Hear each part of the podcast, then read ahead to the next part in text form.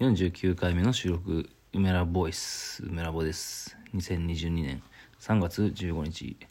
今日も引き続き大宮のアトリエでお届けしてます。大宮の制作アトリエですね。あの、まあ、前回話しましたけど、もともとうちの実家が海外教室やってまして、まあ、その実家の1階ですね。その、まあ、今共同スペースというか、まあ、誰と共同というと、え犬と共同しています。あの、犬は、まあ、生きることをねやっているのでで、まあ、僕も生きることと制作とこう一緒にやらせてもらってます、まあ、とはいえこの時間、まあ、今時間はね10時頃でしょうか。夜の10時頃です。あの犬はまあほとんど寝ていてまあその彼の彼彼だな。うん彼の邪魔をしない程度に制作をやらせてもらってます。ただまあまあ、制作にしろ何にしろですね。あの集中力ってのは永遠と続かないものでまあ僕の場合はめちゃくちゃ調子が良くてかなり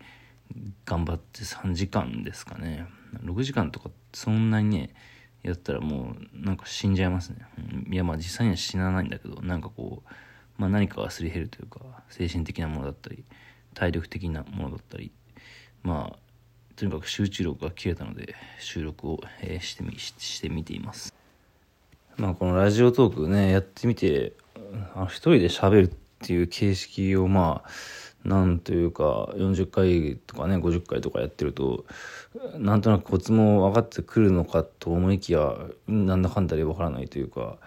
ただやってみると分かることの一つが意外と一人で喋ることっていうのがその場所や空間に左右されるのだなとあの気づきがありましたね。ありましたというかありますね。特にまあ顕著なのがあの外外でね撮った時なんかはまあそれこそ電車のこうことだったり、まあ、吹いてる風だったり、まあ、あとこう動いている体だったりにこう自分の話すことの内容がまあ左左右されるのだとなんかその気づきは結構今までそういうことがなかったですね。まああのこういうふうに一人で喋るということもなかったので必然的にそうなんですそうなんですけど。で、まあ、一人でアトリエでね過ごして、まあ、制作してそして一段落ついてまあそれでこのまあスマホというか iPhone というかこのまあ小さなねメディアに向かって喋るとなるとやはりこの制作してる場所だったり犬と一緒にいるとか、まあ、あとここが僕が住んでいる家ではなく、えーまあ両親の、まあ、住んでる、まあ、いわゆる実家であるということでなんかそのことにやっぱ話す内容が引きずられそうな気気配を感じるんですよね。あのいつもはやっぱり自分の部屋とかまあ自分が住んでいる生活の場所で言葉をこう発しようとしてるから、まあ、だからそちらに引きずられていたんだなということに逆に気づいたというか、まあ、これは普通に話してる時っていうのは、まあ、普通に話すってのは要は人が人と話す時あの話している相手に話す内容が引きずられるということですよね。まあこれ本当に至極当たり前のことですけど、まあ、しかし人がいなく一人で喋っている時というのはまあ、自分自身に引きずられそして自分がいる場所に引きずられるのだなと、まあ、もちろん2人3人で話してる時はその場所に引きずられるってことはあると思うんですけど、まあ、でもこれが人数が多くなってくるとまたその場所に引きずられるというよりかはその集団で話しているということ自体にあの惹かれるの引きずられるのかもしれませんね。つまり、まあ、たくさんの人がいてたくさんの人が自分の話してることを聞いている。自分がえー人のことを聞いていてそれがたくさんの人に聞かれているというその相互関係自体にこう引きずられるというかまあ同じ話すということでもこんなに違うんだなということを改めてまあ考えたり気づいたりしていました。まあこのねラジオトークやってるとその話すことは何なのかみたいなことをこう結構考えてしまいますねまあ加えて今その、まあ、アーティストの山内翔太君と僕が対談したみたいなやつをこう、まあ、彼の家に行って、まあ、撮影してその3時間半ぐらいのやつを編集しつつ、まあ、制作もしつつっていう感じで話すということについて考える機会が多いので、まあ、より一層考えているのかもしれません。まあ、ちょっと話ずれるんですけどあの詩弁的っていう言葉があるじゃないですか。あのまあ、ちょっと前からよく聞くようになったというか僕は全然それがど何のことなのか分かっていなかったんですけど、まあ、ただそういう思想とか哲学の流れの中で、まあ、詩詩弁という言葉がよく使われるのだと。で、まあ、これはどどういうことなのかというのがななんとなく最近分かってきたというかそのまあふんわりと言うと具体的というよりかは抽象的というかこうただその自分が話している内容も明らかに自弁的な内容である時と明らかに自弁的ではない内容の時があると。で、まあ、このラジオトークみたいに一人で喋っているというこう環境が続くとあの放っておくと自弁的な方向に行きがちなのかなとまあそれがいいとか悪いとかではなくあのなんか傾向としてそういうのがあるなという気づきが、えー、ありました。まあ、ただそれが、えー、もものをこう具体的に挟む行為が連続して日々続くと、まあ、つまり僕の場合はこの制作というねその筆やら水やら絵の具やらパネルやらってその具体的なものというのが絡んでくるとなんか急に具体的になってくるんですよね今日は片付けてあれをしなきゃとかこの日までに何かをしなきゃとか逆にそういうものから離れているとまあつまり言葉に触れる機会が多いとどうなんでしょうね。自弁的な方に行くのか。いやそれもまああの触れる言葉の内容にもよると思うんですけどね。まあとかくものを作ってるだけだとものばかりに目が向いてあの自弁的というよりかは、まあ、具体的ななんか技術的なこととかにこう考えたり話すことがいっちゃうのかなと。でただまあものを作るとは何何も考えないで、まあ、作る人もいるかもしれませんが基本的にはやはり何かを考えてあのその結果、まあ、作るという行動に行くことが、まあ、基本的には多いと思うのでその作る手前の、まあ、考えることというかいわゆるコンセプトというかそういうのを考えるところにそこにこう至るそこの時間が長いと長ければかなりこう市民的な方向に傾くのかなということを、えー、まあ別にあの今までもあのそういうことを詩弁という言葉を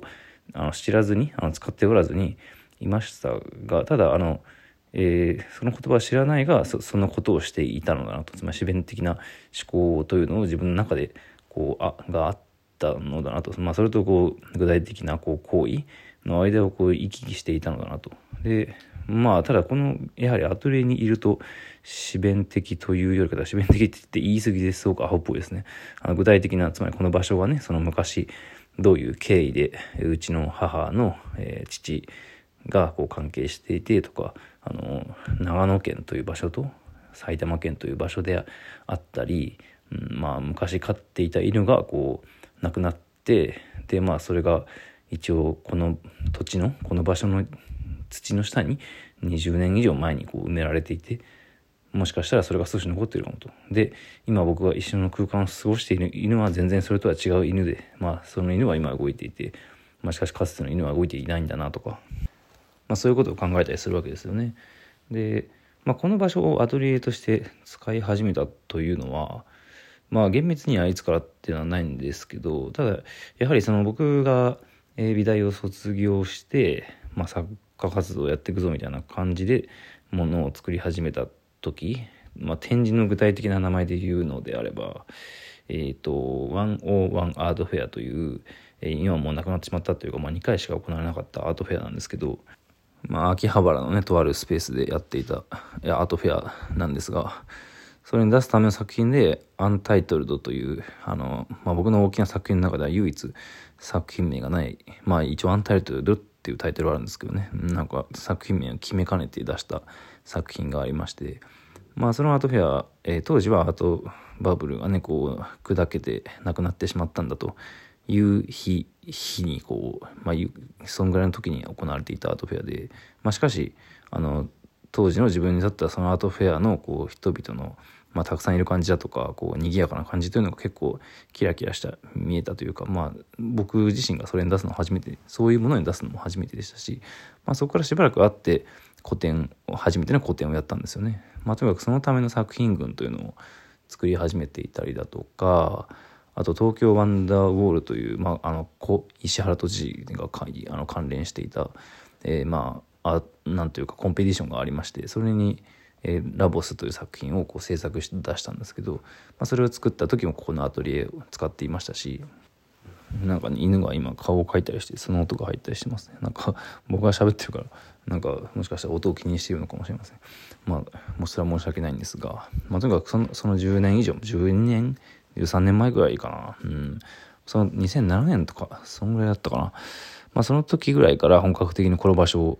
アトリエとして使い始めたんですよね。まあその前とかは例えば卒業制作だとかあとアニメーションの作品とかは当時住んでいた高野台の、まあ、アパートで制作していたのでこの実家の、まあまあ、その時はまだ海外教室が行われていたのでうちの両親が海外教室として使いつつも、まあ、その子供がいたりする中であの大きな作品を書いたりしたんですね。なんかまあ僕嬉しかったのはその自分のまあよくわからんまあ一般的にはよよくわからん感じだと思うんですけどそういう大きなぐちゃっとした絵を見て結構子供がなんかなんだろうなビビビビっていたというかなんか結構いい反応してたんですよね。こうなんかまあすげえみたいな反応とかを人に子供によってはしてくれていてそれがすごい嬉しかったしまあなんかいいしいい刺激にもなっていたというかまあとにかく子供もそうだしおじいちゃんもそうだし大人の人もいてたくさんの人があの行き来をする場所だったんですよねこのアトリエが。まあでも月日が離れ、まあ、僕も作家活動続き、まあ、三鷹に住んだり、まあ、引っ越してまた大宮付近に戻ってきたりっていう中で、まあ、過去10年ぐらいはここのアトリエをねまた使うことがすごい頻繁に増えてきていて10年、まあ、5年、まあ、何年ぐらいだろうわかんないしあの三鷹に住んでる時も使ったりもしたんですが、まあ、とにかく今はほとんど僕しか人間はね僕しかほとんど使っていなくてそのかつて10年以上前にこうなんか作品の制作のような真似事というかね、まあ、一応本、うん、やってましたけどそういうのをやって、まあ、いまだにそこをずっと使ってるという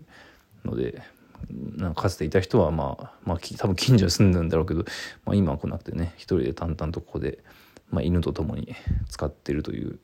なんかなんかちょっとちょっとやっぱねちょっとだけ寂しさはありますね。うんなんかまあそんなことを思い出したりしつつ考えたりしつつ今日も制作をしていました。うん、あ、あんまり、まあ、まとまりがない感じでしたがはい。では今日もこんな感じです。ありがとうございました。